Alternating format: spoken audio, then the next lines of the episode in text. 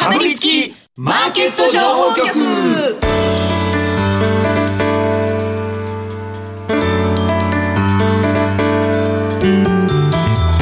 金曜夕方はラジオにかぶりつき。皆さん1週間お疲れ様でした。進行役の八木ひとみです。さあ今週もこのお二人とお話進めてまいります。ビーコミさんこと坂本慎太郎さんそしてスタローズ大和和孝さんです。よろしくお願いします。よろしくお願いします。そして、まあ、YouTube ご覧の方もお気づきだと思うんですけれども今日はですねオープニングからゲストにお越しいただいておりますえー、岡三証券投資情報部シニアストラテジストの山本慎一さんです。よろしくお願いします。はいよろしくお願いいたします。お願いします。ついに来てくれました。なんで今まで来ていただけなかったんですか？とかいう話。私も5年調べていただいたら5年3か月やっていたということで、はい、スタジオ初めてですね。そうなんですよね、はい、天の声の方が。本当に。でもね初めてだから今日山本さん初めて山本さんとお会いしたってことですよね、はい、髪サラサラなんだなとか そういう そうですね。外見のね。そう想像してた方とちょっと違ったかなという話されてましたけど、もそんな大きい写真じゃなかったんで、えー、もっと可愛いイメージでしたけどいやいやいや、ね、本当に先ほどもお話しされましたけれども、一番最初にこの番組に登場してくださったのが、なんと2018年4月13日、はい、ということなんですね。でその時以来ずっと電話で出てこられてついに初降臨されたということで、うん、本当に今日はお忙しいところありがとうございます。バカリズムさんに似てるって。バカリズムさん。コメント。がそう画面で見るとそう見えますよ。髪が髪が楽しかったバカラ村さんに似てる。気がする。んですけど以前確かお越しいただいた気がそうですねあそうそうリスナーさんが胡蝶蘭かなんか持ってきてくれる。とかっていう話だったんですけどあ違うあ山本さん胡蝶蘭とか用意しなくていいですからって言ってたんだそうそうそうそうでも今日もあのちょっと武部さんにどんな格好していったらいいですかと、はい、まあ、ネクタイした方がいいんですか、はい、上着着ていった方がいいんですかって聞いたら、はい、いやもうズボン履いときゃいいよみたいな。いいですかズボンだけ履いてりゃいいからみたいな感じで。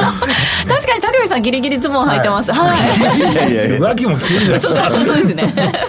いやいやいやありがとうございます、ちゃんとパリッとした格好で来てくださいました、えー、山本さんには後半でここからの注目テーマと関連銘柄についてお話しいただきます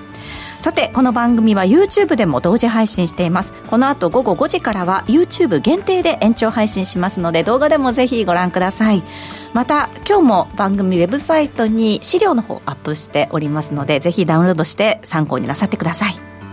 今日もかぶりついて聞いてしまうような株情報をてんこ盛りでお送りしていきます。かぶりつきマーケット情報局。この番組は岡三証券の提供でお送りします。かぶりつきマーケット情報局ではまずは今週1週間のマーケットを振り返るとともに来週以降の見通しに関して坂本さんそして山本さんにお話聞いていきます、はい、今日も岡三証券提供の資料を見ながら進めていきます。えー、日経平均株価ですね、今週末の終値ですが、3万2391円26銭。週間では2円84銭のプラスということで、まあ、ほぼ横ばいで終えたということなんですが、なんかもうちょっと弱い印象があったんですけど、トントンだったっていうことですね。すね弱かったと思いますよ、うん、先週ぐらいからちょっと外国人買いも細ってきているような感じですし、えー、先週の手口も、もうかろうじて現物先物買い越しというような状況でしたから、意外ともうそれが弱くなっていると、今週は売ってたかもなみたいな。えー、形がまあ、トレンドは決まったわけではないと思うんですけど、うん、やはりそうね、円高に起因するやっぱり材料がいろいろ出てきているというところが、えー、YCC もまあそうでしょうし、まあ、米国の利上げ打ち止め CPI が、えー、低下というのもまあそうなんだろうなと思うんですけど、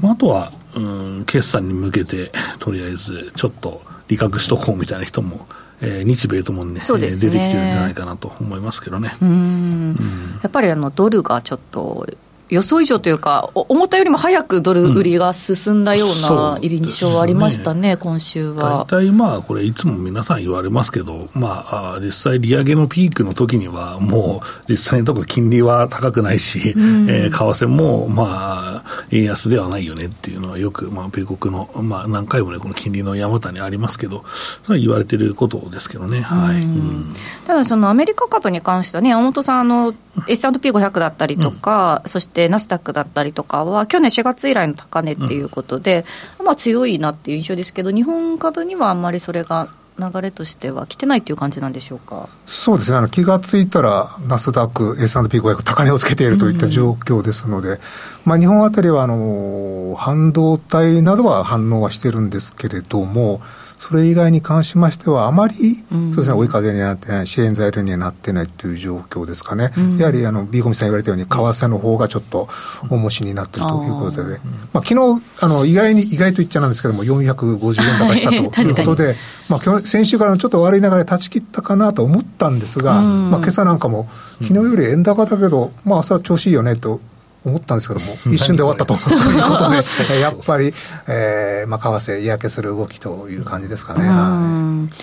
そうですね、ちょっとまあ特徴をつかみづらいというか、そのセクター別の騰落率で見てみても、なんともこう、言いづらいような1週間でしたね。そうですね、セクター別の騰落率もなんか説明って結構これ、すぐできるんですけど、意外と しにくくて、そうですよね、はい。まあ、サービス業も楽天の影響だったりとかも多分すると思いますし。うん、うん。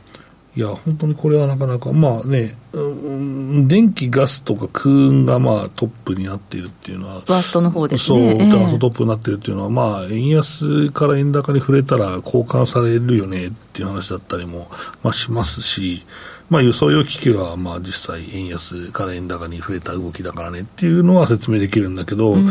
難しいなというのは、えー、現実、だ決算前のポジションチェンジなのかなというのと、うん、まあ、個人としての最後の買いの調整をしているのかなっていうのもあるかもしれないですね、はい、週明けたところらへんから、あれですよね、うん、アメリカの方の銀行の決算とかが始まって、まずはアメリカの企業決算が来るということですよね、はい、一応、まあ、見通しとしては、意外と悪くないんじゃないかなって、まあ、まちまちではあるんですけど、まあ、良さそうなところの方が多いかなみたいな、うん、えー、一応、まあ、決算前のそのレーティングの変更とかね、レポートとか出てると、そうなのかなと思うんですけどね、まあ、それを超えてこないと意外とね、サプライズにはならないんで、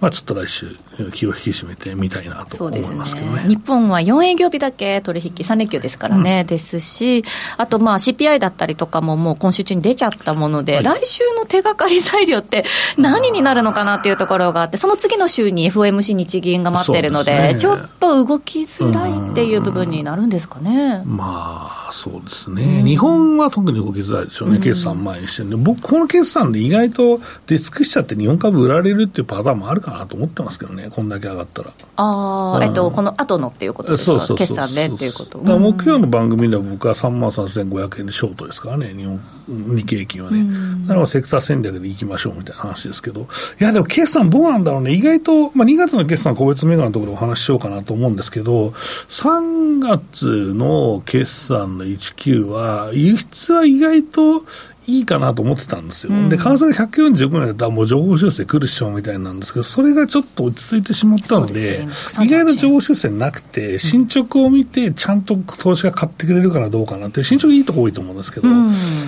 だから意外と決算もなんかすごい面白そうだなと思ったけど、実は面白くないかもしれないなと今思っている状況ですかね。うん、で全体見ると、もうこの19の伸び、まあ、その先の伸びまで株価が織り込んじゃったから利合かねみたいな動きも可能性あるんで気をつけてくださいというところですかね。山本さんは来週以降のまあ注目点、直近で考えると、どういったところになりますか？そうですね、あの決算もちょっとあのニデックですとかディスコとか、そういったところはあるんですけれども、数的にはまあ全然まだ少ない状況ですので、えちょっと手がかり材料なんと、まあ、引き続きアメリカの、そうですね、あの金利ですとか、まあ、為替ですね、やっぱり日本の場合は、ね、為替の動きとかでちょっと降らされるのかなという感じでは見ているんですけれども、うんえーまあ、あの日経平均のこの3万2000、えー、今、半ばぐらいですので、うん、そんなに安いところではないと、結構あの高値から1800円ぐらい一時下げましたけども、はい、水準自体はそんなに安くはない、あのそんなに安いって感じではないですので、うん、まあ、十分このあたりで、そうですね、あの値固めて言いますかね、うん、えー、そんな動きであれば、まあ、そうですね、あの決算自体もそんなに個別、これからちょっと個別の方に、本来でしたらあの、決算シーズン入っていくので、ミクロといいますかね、個別の方に関心が向かうんですけれども、うん、今ちょっと為替でちょっと相場の方が振らされましたので、そ、ね、そっちの方でちょっとあの、えー、関心向かっちゃったんですけども、本来でしたらやはり、個別の方がちょっと中心になってくるのかなという感じですかね。はい上がんなかった銘柄もありますからね、この、まあ、相場でね、だからその辺も意外と面白いかなと思いますし。では、その個別に関して、今週動いた銘柄、確認していきましょうか、はいね、えー、東証プライム市場の騰落率ベスト30ご覧いただきます。えー、トップから3番目ですね、うん、3位、上昇率3位に顔を出しているのが、7453の良品計画、週間で20%を超える上昇となりました、うん、よく上がりましたね、そうですね、まあ、あの3、5月の決算がですね非常にまあ良かったと、えー、いうことで、まあ、今期の予想が一応8月で、え営業利益は300億になっているところがですね、えー、この9月から5月までの、まあ、成績で、えー、っと、これはですね、えー、あ、ごめんなさい、えっと、3、5月か、3、5月だけで120億儲かっちゃった、125億か、ぐらい弱儲かっちゃったよと、うん、いう話なので、かなりのね、業績インパクトがあって、まあ、この、別に3、5月が儲かるっていうわけではないんですよ、本会社って。はい。まあ、特に季節性のものがあるわけでもないそうそうそう、まあ、日本人だと意外と一人暮らし始めますとか、4月がかかるからさ、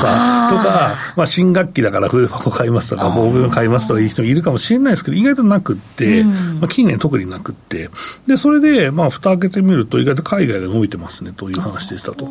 えー、いうことで見ると、中国がですね、伸びているという話で、いや、ちょっとね、これ、日本勢って結構苦しいんじゃなかった、うんうん、中国はと、まあ、特に、えー、100均系も多分そうだと思いますし、はい、えーとまあ、特にこういう用品契約も、まあ、このパクリ店がね、まあ、パクリ店っていう言い方があんまりよくないんですけど、まあ、同じようなコンセプトを、えー、掲げた、はい、えー、同じような商品を売っている店がですね、チェーン展開をして、日本にもなんか最近あるみたいな、まあ、話ですけど、で押されてたんだけど、中国で伸びたっていうのがあって、どうなんですかね、本物志向なんですかね、わかんないですけど、ね。うん、どうなんですかね？そういうのもまああってですね、えー、はい、あの非常に業績良かったということですね。あとあの前回、内田さん、優待で来ていただいたときにも、その良品計画745さん、あの、優待新設するということで、まあ、家を買うときには5%割引は使えないというお話でしたけれども、ただ、あの、それ以外のもので、まあ、あの、結構幅広い商品で5%引きっていうのを何度も使えるっていうお話でしたから。家はダメです家はダメです。そうそう。そう、家はダメでしたから、そのあたりもね、ちょっと魅力なのかなというふうにも思いますが、7453良品計画、今週末1670円で終えています。そしてもう一銘柄、上昇率13位に顔を出しています、5932、三京立山。こちらは週間で11%を超える上昇です。えっと、ここの銘柄ですね、えっと、まあ、この前期が終わったところだったんです。4級の決算発表したんですけど、これがですね、えー、っと、まあ、営業利益は26億円強であったと。もともと37億円予想から下振れてしまったと。いうことで結構まずいかなと思うんですが、今期はね、60億の営業利益予想と。いうことで、価格改定がね、うん、えー、ちょっと寄与するんじゃないかと。いうところで、えー、見直し買いが入ったというところですね。5932三京立山今週末897円で終えています。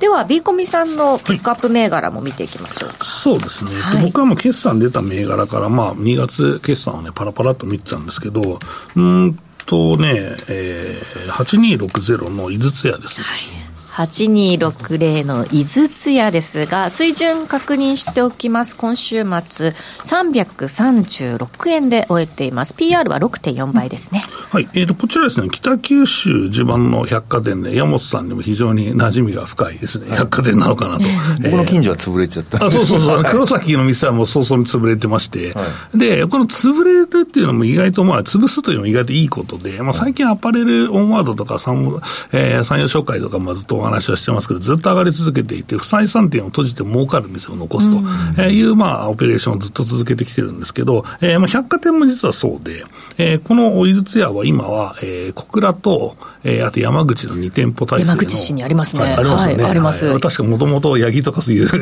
八木っていう 百貨店だったんですけど、私もあの山口市で2000、そうですね、8年から2011年ぐらいまで働いてたので、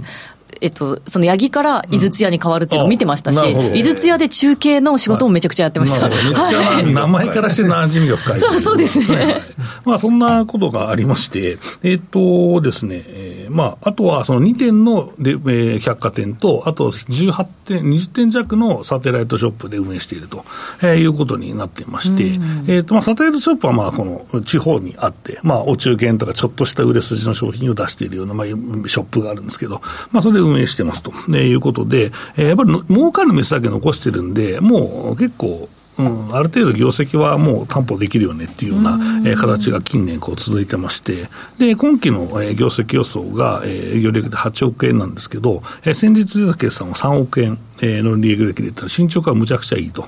で季節性もどっちかというと、多分年末にかけての方があると思うので、うん、まあ、情報修正はこのままいくと可能性あるかなとは思っていますと、えー、いうことで、これは意外と低 PR、低 PBR で、あと財務もずっと良くなってきてるんで、やっぱその店潰して、お金返して、で、ね、今も、えー、キャッシュフローが大体年間20億ぐらいあるのかな、でそれを、まあえー、返してっていうのも、まあ、近年もやってますから、えーまあ、これはね、意外とある一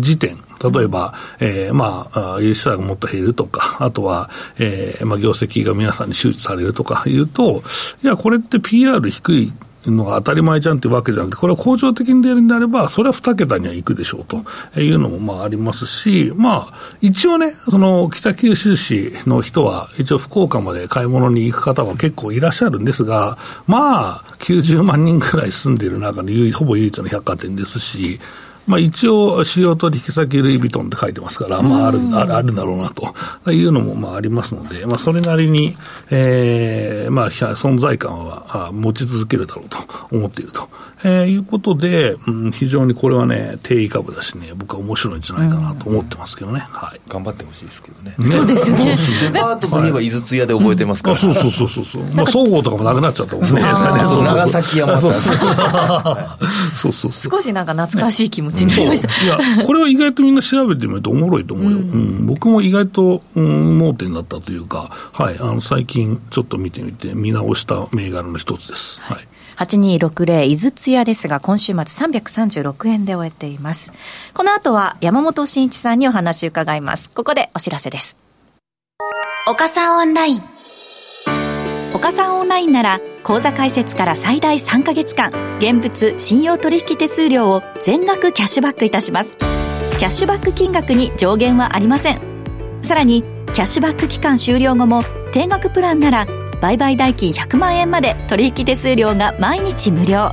株主優待銘柄も取引手数料が無料です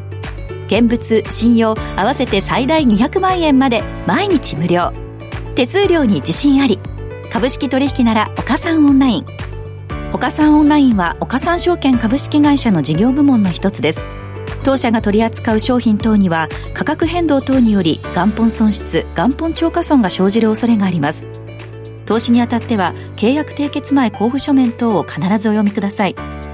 金融商品取引業者関東財務局長金賞第53号。岡三証券株式会社。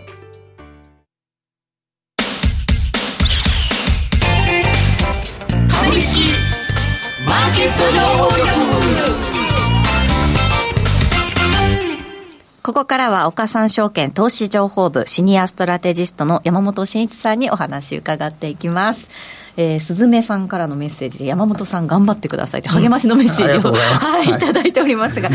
早速山本さんの持ってきていただいた資料を見ながらですねお話進めていきたいと思います。はい、資料に関しては番組ホームページにアップしてありますので、はい、ぜひ、えー、チェックしてみてくださいさあ、最初に見ていくのが、半導体関連銘柄ということですね。そうですね。まあ、市場で人気といいますか、まあ、非常に商いもよくできておりますし、まあ、今回の上昇相場の中でも、やはりあの、商い、あの、かなり、あの、牽引したと言われるセクターだと思います。うん、まあ、こちら、の、4月末を100としまして、その後の動きなんですけれども、まあ、途中やはり決算発表もありましたし、あとは NVIDIA の決算でちょっと動いたというのもあるんですが、うんまあ、あの、ご覧の通り、一番太いのがソシオネクストということで。はい、すごかったですね。す山本さんもずっとお話しされてましたよね。そうです。ね。ただ、私自身も1万5000を過ぎてからちょっとつけなくなってしまったとい。う正直なところ、結構すごい勢いで上がったんですが、まあ、今回、先週ですかね、あの、うん、売り出しを発表したということで、ちょっと衝撃的な内容だったんですけれども、はい、まあ、それで一旦ちょっと全体が売られるような状況だったんですが、まあ、やはり立ち直りも早いということで、まあ、今日なんかも前後場に入ると、ちょっとあの全体がちょっとだれたんですけれども、アドバンテストですとか、ディスコですとか、イビデン、このあたりは5番に高値をつけている状況ということで、やっぱり強いなといった感じなんですが、まあ、今週に入って、ちょっとローツェが決算を発表しまして。もともとあんまりパフォーマンス良くなかったですね。そうですね。まあ、あ。の、まあ、ロッツェ2月決算ということで、半導体の中では結構早めに決算が発表されるんですけれども、まあ、前回は、えー、発表翌日に15%安ということで、やっぱりよろしくなかったという感じで、で、今回も、まあ、3、5月の決算、まあ、前回から3か月しか経ってませんけれども、えー、やはりまだちょっと厳しいということで、まあ、市場の織り込みも進んでいるのかと思ったんですが、まあ、翌日11%安ということで、やはり嫌気する動きという感じですかね、まあ今日ちょっと戻しているんですけども、今日で5%高で1万円台を回復して終えてますね、はい、まあ、ただやはり他の半導体も結構、株価、足元ちょあの高いですので、うん、やっぱり決算ですよね、今後、来週。20日にディスコが出てきますけれども、はい、まあ、ディスコも結構今高いところにあるということで、この半導体の動き、まあ今日なんかもこれがなかったら結構まだ、結構相場下がったんじゃないかと思いますけれども、まあ、このあたりが支えていますので、まあ、今後もこの半導体は非常に注目ですよね。はい。そうですね、決算等を確認しながらということだと思うんですが、その決算に関しても、いろいろと銘柄持ってきていただいています。こちら次のページ見ていきましょうか。通期会社計画が市場予想を超過した主な銘柄ということですね、そうですね、ちょっとあの業種もバラバラなんですけれども、まあ、前回4月の本決算の時に、えー、通期の見通しを出した中で、やはりその市場予想を下回っているのが圧倒的に多かったんですけれども、その中であの市場予想を上回った銘柄の一部ということで、はい、えー、そうですね、あの、決算発表も比較的今月の決算シーズンの前半に結構控えてる銘柄、ちょっと多めに持ってきたんですけれども、うん、こういった銘柄が多くてですね、で、市場予想、青の数字は、まあ、前回の発表した時の時点のものです。はい。で、今回決算、あの、見通し良かったですので、やはり市場の予想も切り上がって、ちょっとあの、ハードルも上がってるやつがあると、うん、状況で、そうですね、あの、日立建機ですとか、富士電機は、市場の会社予想よりもちょっと上の方に市場予想が、上がってきたと、はい、ちょっとハードルが上がっていると。いった状況ですけれども、まあ、やはりあの前回良かったですので、まあ、今回も期待できるんではないのかなという感じで、えー、見てるんですけれども、そうですね、株価の方は、6月の前中旬ぐらいに高値をつけたのが多くて、はい、その後はちょっと調整です、調整含みで推移しているという状況ですので、まあ、あの、決算またぎが結構リスク高いんですけれども、結構安くなったところを買っとくのもよろしいんじゃないかなという感じで見てますけどもね。はい。見やすいですね、こういうのあると。そうですね、一覧にしていただけると見やすい形にはなってますよね。ある程度の、まあ、業績がしっかりしてるっていうのは、今の時点でも、まあ、確認という形なんでしょうか？そうですね、まあ、あのかなり強気の見通しを出す、やはり基礎ですので、はい、なかなか企業というのはあまり最初にあの強気を出して、その後顔修正するのは嫌ですので、うん、かなり慎重な、保守的な、保守的そうですね、保守的な。さらに市場予想は下だったということで。すね。どんだけ保守的なんですか？っていう話ですよ。まあ、6645のオムロンでしたりとか、あとは7735のスクリーン、6701の NEC 等は7月中に決算発表、うん、ということで。す、ね、NEC なんかも前回、決算で買われて、結構高値圏でちょっとはい横ばってるというか、高値圏でもみ合ってる状況という感じですし、えー、そうですね、あの横川電機ですとか、この辺りも、まあ、そんなに動いてはないんですけども、かなりこの辺りも高値圏でもみ合ってる状況という感じですので、まあ、なんだかんだで株価しっかりしてるの多いと思います。はい。かりました。そして次のページに見ていきますと今度は配当に関してということですね。そうです。ちょっと話がらりと変わるんですけれども、はい、まあ、配当利回りということでえ結構去年はあの弊社も問い合わせが多かったんですけれども、まあ、今年に入りまして結構相場がガーンって上がってきましたので、うん、まあどちらかというと配当というよりはこれ、ね、ガンガン上がっていく銘柄、まあ、先ほど言った半導体ですとか、はい、そういったものに人気が移ったんですけれども、やはり配当利回りというのはあの来年から新 NISA も始まりますし、うん、やはりその相場が膠着した時でも下がった時ですかね。そういった時にも結構底堅いということで、えー、今年こちらのあの黄色いオレンジ色のグラフは日経平均高配当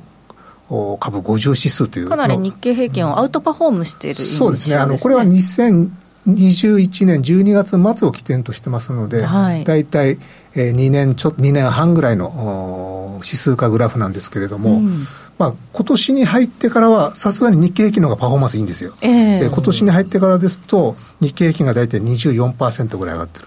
で、高配当株指数は19%ぐらいと。まあ、日経平均の方が上回ってるんですけど、昨年、日経平均、えー、マイナス9%年間。高配当株指数、プラス17%。おお、すごい、結構な差がありますね。同じ日経平均あの日経平均採用銘柄の中の50、うん、あの配当利回りの高い50指数なんですけれども、はい、それであの日経平均マイナスの中で17%のパフォーマンスと。うんちなみに一昨年一昨年日経平均2021年5%上がったんですけども、高配当株指数23%上がったすごいですね。ということで、えー、まあ、配当利回り銘柄というと、あまりちょっと動かないのかなと、ちょっと値動きないのかなというイメージもあるんですけれども、ちゃんと上がってるということで、配当利回りも高くて、株価もしっかりということで、えー、そうですね、今年、まあ、5月、6月相場はちょっと、こういった日経平均がガンガン上がっていくと、ちょっと置いてかれる傾向にあるんですけれども、はい、やはり、まあ、相場もそんなにガンガンずっと上がってるわけではありませんので、まあ、こういった配当利回りをじっくり持つというのも非常によろしいんじゃないかという感じですかね。はいえー、主な高配当利回り銘柄というのをピックアップしていただいてるんですが、このあたりは延長配信の方でじっくりとお話伺っていきます。どうぞお楽しみに。さて、ここまで山本さん、山本さんの話聞いていかがでしたか？やっぱ配当利回りの銘柄気になるんで、あこれ、写メ取っとこうかな みたいな、このデータ、いいなと思います、はい、あとあのコメントで、その両津勘吉さんという方が、そのリッキー武部という署名とともに、い。ろいろなんかあの、昨日バッグ内にこぼした麦茶は乾きましたかとかっていうふうな、あこれ、本当に武部さんなんですか、これ。これそうじゃない本人武部さん、武部さん、本人なんですか。リュックの中に水筒を入れておりまして、はい、朝、会社に来たら、水筒の半分なくなって、全部こぼれますね。中で半分こぼれこぼれてまして。山本さんのところであの麦茶売ってるんで、よかったら買ってください。補充すんの？補充すんの ?300 円です。デリバリーやってましたっけ？はい、この後も山本さんにはしっかりとお話伺ってまいります。ということで、あっという間にラジオタイムもエンディングが近づいてまいりました。かぶりつきマーケット情報局。この番組は岡三証券の提供でお送りしました。実際に投資をされる際の判断はご自身でしてくださいますようお願いいたします。えー、高部さん、しっかりやっぱりちょっと心配だったんですかね、見てくださってますね。そうですね、まあ、え。ー、なんなら後ろで 一緒に。一緒に。付き添いでいただけたらと。アカウントが両津勘吉だったことがそう、私も、そう。そうそうそうそれにちょっとびっくりしたんですけど。のあれ、番組で荒らしてんじゃねえかと思ったけど、見たことない名前ですね。で、両津勘吉さん、はい、この後の延長配信もぜひお付き合いください。さて来週なんですが大和銘柄のコーナーをお送りする予定です。大和さんもピックアップは結構進んでますか？全然分かんないです。そうです じゃあこの1週間でね、ね、ちょっといろいろ。真剣に考えて。はい。ずつやですとか言って。それ先週言ったいいよそれでも。さあここまでのお相手は坂本慎太郎さん大和勝孝さんそして山本慎一さんでした。皆さんどうもありがとうございました。ありがとうございましたかぶりつきマーケット情報局ラジオをお聞きの方とはここでお別れです。